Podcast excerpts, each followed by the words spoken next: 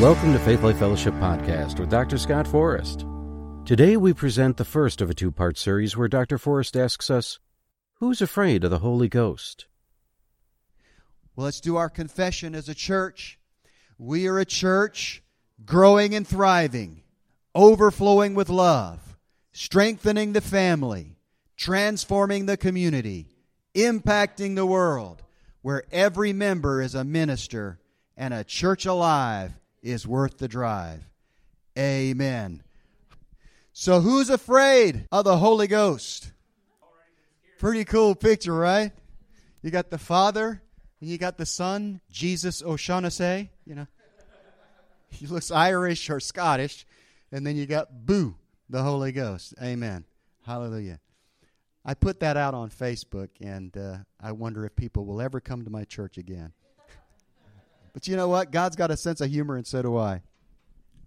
So, who's afraid of the Holy Ghost? I preached this last year, and I, I just really felt compelled to preach it again this year because we got new people in the church, and also because I really felt like it needed to get out there in the airwaves on the podcast. So, sadly, in the body of Christ today, there are many people, born again, Bible believing people, even pastors and leaders, who are afraid of what they do not understand. They're afraid of the Holy Ghost.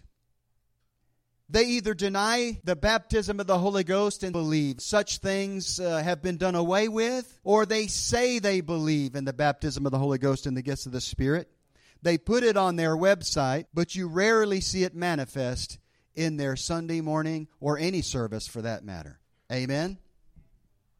So many pastors do this because they believe if you let boo out of the bag, that'll run people off from the church. They're afraid that the manifestation of the Holy Ghost and gifts of the Spirit, loosed and manifested in a regular service, will scare more people off than it will attract.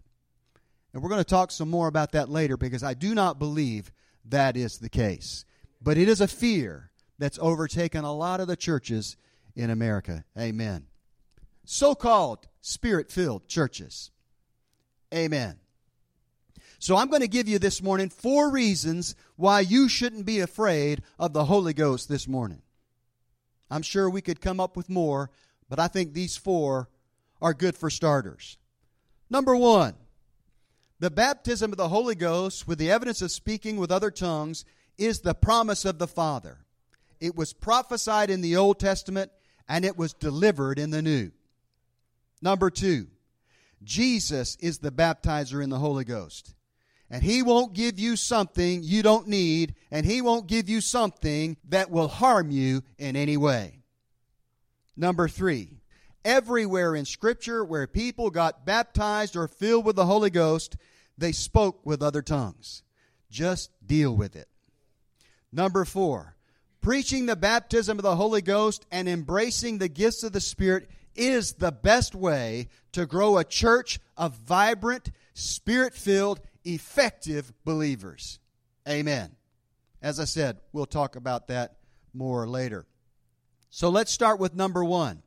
The baptism of the Holy Ghost with the evidence of speaking with other tongues is the promise of the Father. It was prophesied in the Old Testament and it was delivered in the New. Amen.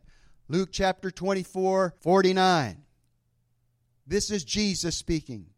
And behold, I send the promise of my Father upon you, but tarry ye in the city of Jerusalem until ye be endued with power from on high. Amen. That word there, endued, means to slip into a set of clothes that were specifically designed for you. To slip into the power that He has for you in the form of the baptism of the Holy Ghost. Amen. And behold, I want to read it again. And behold, I send the promise of my Father upon you. But tarry ye in the city of Jerusalem until you be endued with power from on high. That word there, power, is the word dunamis. It means explosive, miracle working power. God has explosive, miracle working power for every born again believer. All they have to do is say, Yes, I receive it by faith in Jesus' name. Acts chapter 1, verse 4. And being assembled together with them, Jesus commanded them that they should not depart from Jerusalem, but wait for the promise of the Father. There it is again. Which saith he, Ye have heard of me. Amen. Acts chapter 2, verse 33. This is the day of Pentecost. Peter is preaching. He's trying to tell the people what exactly was happening on that wonderful day. And he says, Therefore, Jesus, being by the right hand of God exalted, and having received of the Father the promise of the Holy Ghost, there it is again, he hath shed forth this which you now see and hear. Peter, when he was preaching, basically said everything you're seeing and hearing right now was promised by the Father God. And now here it is. It's been delivered. It was promised by the prophets, and now God gave it to Jesus sitting on the right hand of God, and he sent the Holy Ghost to the earth in the ministry of power. Amen. Glory to God. It was even prophesied, as we said, that this move of God was coming. Isaiah chapter 28, verse 11 and 12. Isaiah says, For with stammering lips and another tongue will he speak to this people, to whom he said, This is the rest wherewith you may cause the weary to rest, and this is the refreshing, yet they would not hear. Amen in this prophecy, Isaiah says there's coming a time when God is going to pour out His Spirit and people will begin to speak with other tongues and they'll be blessed and they'll get rest and refreshing when they do. Their bodies, their souls, and their spirit will be edified. But even so, there will be some who miss it and don't understand and don't receive the promise. Yet some will not hear. 1 Corinthians 14 21, Paul is quoting Isaiah, and he says, In the law it is written, With men of other tongues and other lips will I speak unto this people, and yet for all that will they not hear me, saith the Lord. In other words, there's going to be a great outpouring, and there's going to be this thing called other tongues, and it's going to be misunderstood, and some people are not going to receive it. It was true in the day of Pentecost and it is true today. Amen. Jesus Christ is the same yesterday, today, and forever, and so is the spirit of the Pharisees. Amen. So it was promised in the old covenant by God Himself, and it was delivered in the new on the day of Pentecost, and thank God for that. Amen. I don't know what I'd do without the baptism of the Holy Ghost. I don't know what I would do if I couldn't pray in tongues because when there's a lot of things going on in my life, it's just like Romans 8 26 says, For when you don't know how to pray, that's my paraphrase, then you lean on the Holy Ghost and let Him pray through you. We've all experienced those times in our life where so many things were going on in our life, and it was like a swirl around your head. And even if you did have the unction to pray, you don't even know where to start that's when you need to yield to the Holy Ghost. Thank God for the Holy Ghost. Thank God for the gift of tongues. Oh Lord, I grieve that so many people stiff arm the Holy Ghost and stiff arm this gift because God designed it for them. Amen. Hallelujah. So, number two, Jesus is the baptizer in the Holy Ghost. He won't give you something you don't need, and He won't give you something that will harm you in any way. Now, I've been praying for people to be baptized with the Holy Ghost for over 30 years. Scores, maybe even hundreds of people I've prayed, and they've received the baptism of the Holy Spirit with the evidence of speaking with other tongues. But through those 30 years, I've encountered several people who say to me, I want the baptism of the Holy Spirit, but I'm afraid if hands are laid on me, I'm going to get something that's not from God. I'm going to get some kind of demonic spirit. I'm telling you, it is a common fear out there because tongues is is kind of strange. It's kind of different. People, you know, who don't know any better, associate it with darkness. Okay. Now, I let me just testify. I've heard people say tongues is of the devil. You know, you've heard that before, right?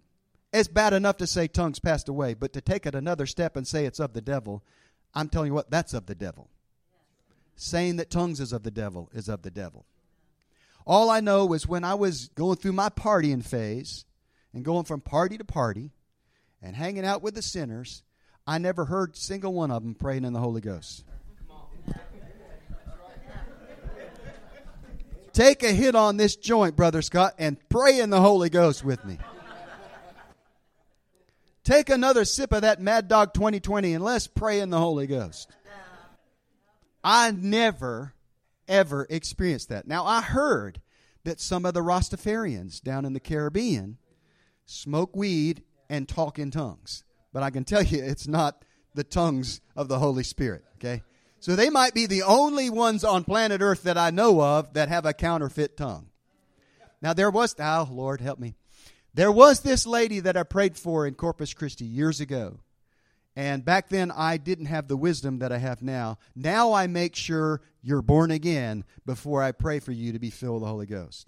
And I remember this young lady came to one of our Bible studies on the base at the Naval Air Station Corpus Christi. We had about 15 people that night. I was preaching on the baptism of the Holy Ghost, and I gave an invitation for anyone who wanted to receive. I prayed for several people, and they received the baptism of the Holy Ghost. And then I prayed for this one young lady. And I laid my hands on her head and I said, Be filled with the Holy Ghost in the name of Jesus. And she started doing this guttural thing, you know. I thought she was choking. And I was like, whoa, that doesn't sound right. That does not sound right. That does not sound good. Well, I finally I stopped her. I said, wait, wait, wait, stop, stop. Where do you go to church? So this young lady said to me, I go to the first church of the Shining Angel. I was like, okay. I think I know what's going on here. I said, Will you repeat this after me? She said, What? Jesus Christ has come in the flesh. She said, I can't repeat that. I said, Why not? She said, Because I don't believe it. God raised Jesus from the dead. I can't say that either. Why? Because I don't believe it. And I said, I can't pray for you to be filled with the Holy Ghost because you're not born again. And God will not fill an unclean vessel. So, lesson learned from that point on, I don't care if I was praying for the holiest saint in the best church in town, I always make sure they're born again first. Amen. Hallelujah. But there are some people who believe they're going to get some kind of Holy Ghost, you know. No, God's not going to give you something that you didn't bargain for. He's not going to give you an evil spirit if you're asking for the Holy Spirit of God. What a bunch of nonsense. John chapter 1, verse 32 to 34. And John bare record saying, I saw the Spirit descending from heaven like a dove and it abode upon him, that is Jesus.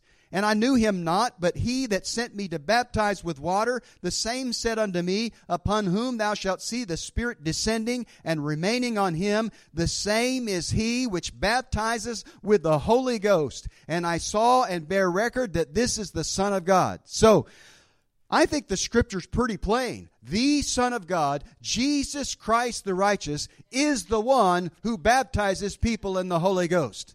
So if Jesus has something he wants to give you, why would you not receive the gift of God from Jesus Christ himself? Amen. And I know that people get nervous when I say this, but listen, if you stiff arm the baptism of the Holy Spirit and the gift of tongues, you are stiff arming Jesus Christ himself because this is a gift that he has for you. I hope that doesn't sound too militant, but it is the truth. It is the Word of God. Hallelujah.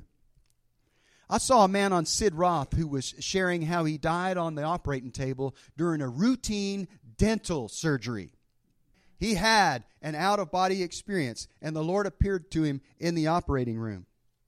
And he talked to him about his divine destiny, the call of God on his life, and how he could fulfill it. And he said, one of the best tools that you can use to fulfill the divine call of God in your life is to pray in tongues. This is Jesus himself saying, I want you to pray in tongues. And when you do, you can pray out your divine destiny by praying in the Holy Ghost. Proverbs 20, verse 5, you guys hear me quote it all the time. Counsel in the heart of man is like deep water.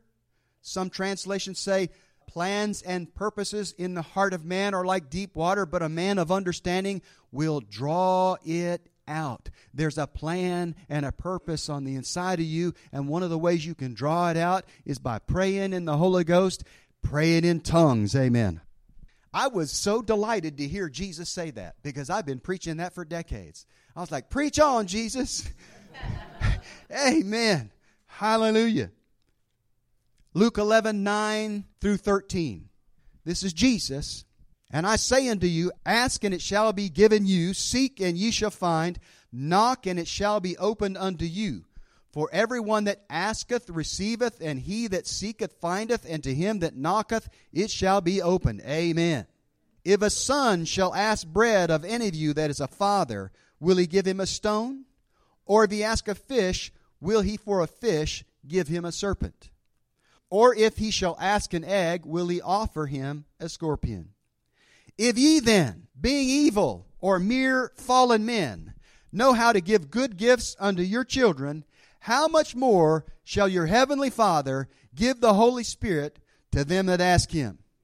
So if you ask God for the gift of the Holy Ghost, He's not going to give you something else. He's not going to give you a counterfeit. The devil's not going to use the opportunity to slip in a demonic spirit. It's just not going to happen. Just one chapter earlier in Luke chapter 10, Jesus is talking about serpents and scorpions. In verse 18, he says, Behold, I saw Satan like lightning fall from heaven.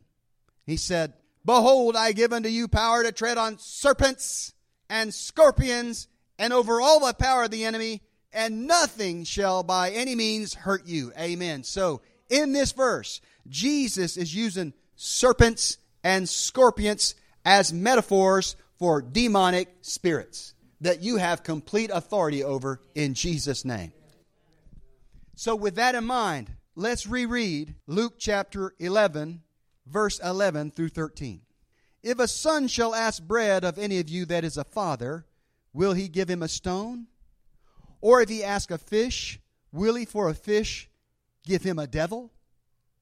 Or if he shall ask an egg, will he offer him a demon?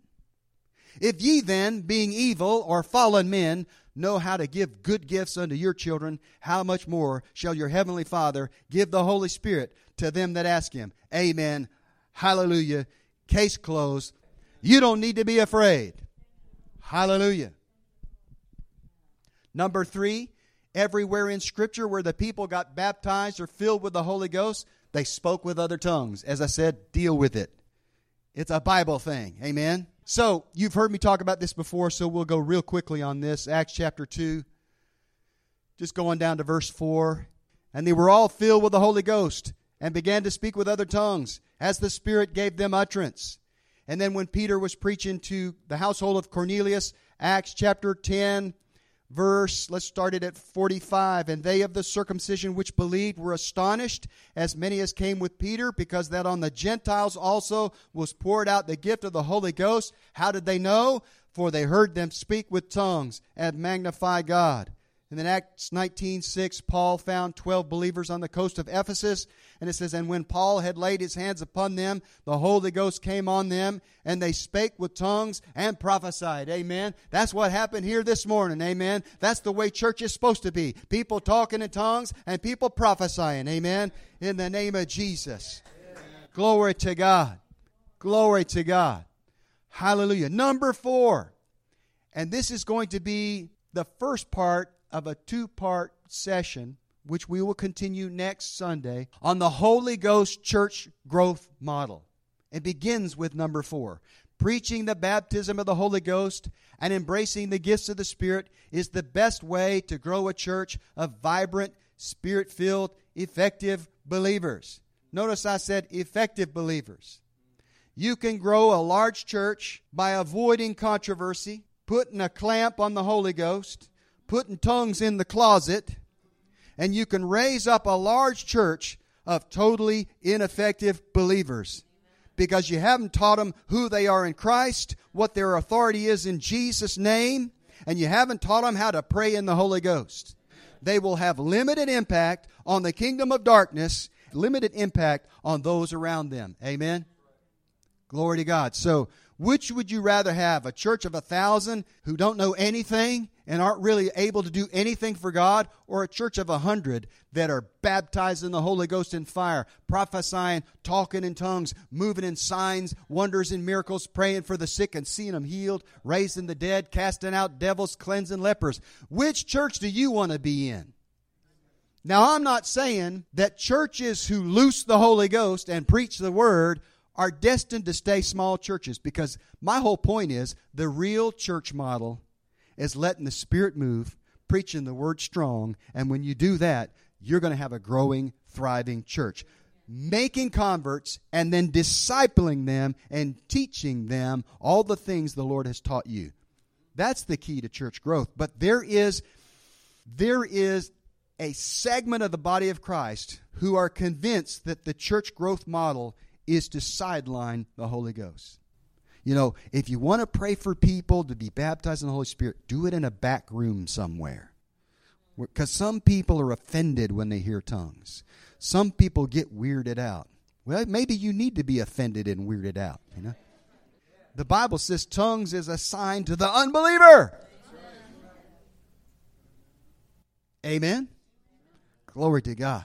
Hallelujah. I felt like going, boo. so, praise the Lord. I was rambling, but it was good. Amen. Let's talk about the Holy Ghost church growth model.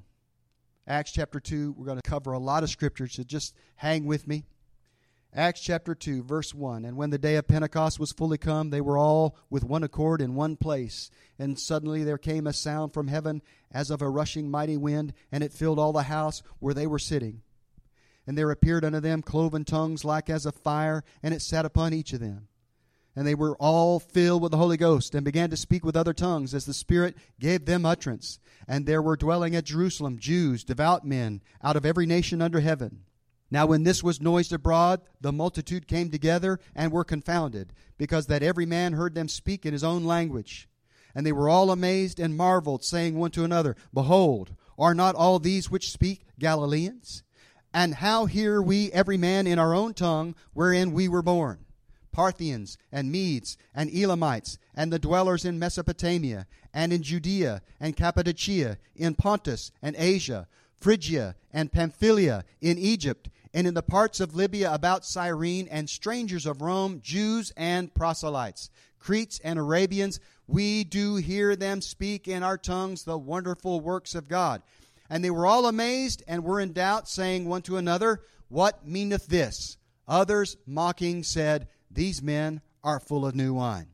So on the day of Pentecost, get this, the power of God and spiritual gifts began to manifest on a massive scale. 120 believers get filled with the Holy Ghost. You have the sound of a rushing mighty wind. You got tongues of fire that people can see and people by the hundreds speaking with other tongues. Amen. And it created such a raucous that a large crowd gathered to find out what was going on.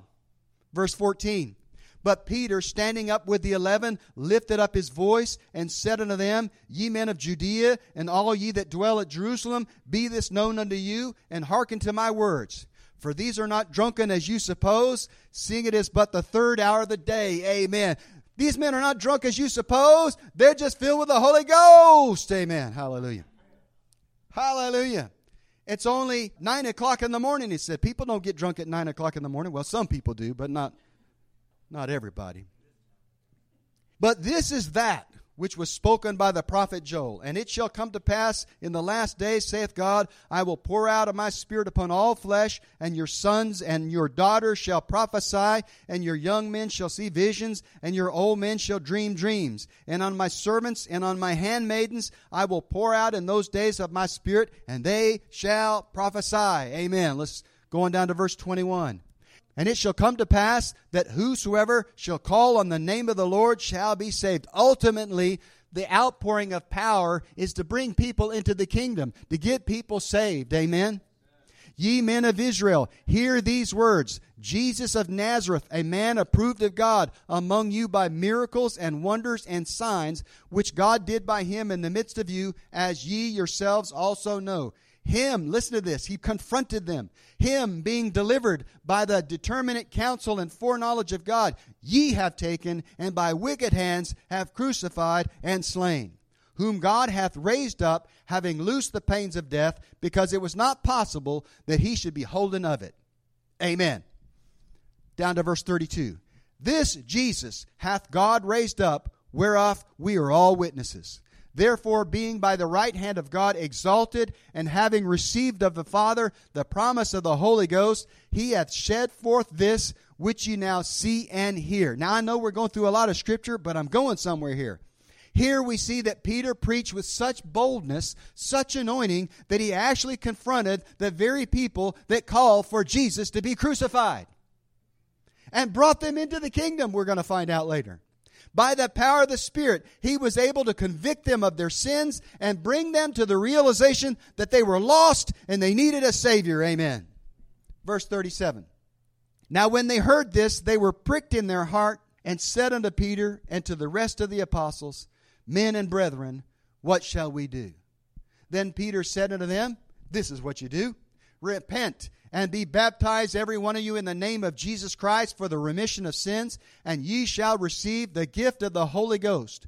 For the promise is unto you and to your children and to all that are afar off, even as many as the Lord our God shall call. There is no statute of limitation on the outpouring of the Holy Ghost. Amen. Notice, Peter wasn't afraid to preach salvation, then water baptism, and right on into the baptism of the Holy Ghost. Verse 40 And with many other words did he testify and exhort, saying, Save yourself from this untoward generation. Then they that gladly received his word were baptized, and the same day 3,000 people were chased away from the church because they were afraid of the Holy Ghost. Does it say that? No. Let me read it again. Then they that gladly received his word were baptized, and the same day there were added unto them about 3,000 souls. That's what you call a successful sermon. Amen. You preach the word, and 3,000 people get saved. And the church goes from 120 believers to 3,120 believers in one moment. Amen. Glory to God. Verse 42 And they continued steadfastly in the apostles' doctrine and fellowship and in breaking of bread and in prayers. These people not only got saved, but those that were learned in the ways of God began to disciple them in the doctrine of Christ, and they spent time hanging out with people who were more learned and more spiritually aware and mature than they were. Amen. You can't just get people saved and just leave them out there to go through life on their own. They need to be discipled. They need to be filled with the Holy Ghost, taught who they are in Christ, their authority in Christ. They need to be taught a lot of things so they can grow into the man or woman God has called them to be. And this is what was going on here. Verse 43 And fear came upon every soul, and many wonders and signs were done by the apostles. Why were signs and wonders being worked by the apostles? To confirm to the new believers the accuracy of the word that they preached. Amen?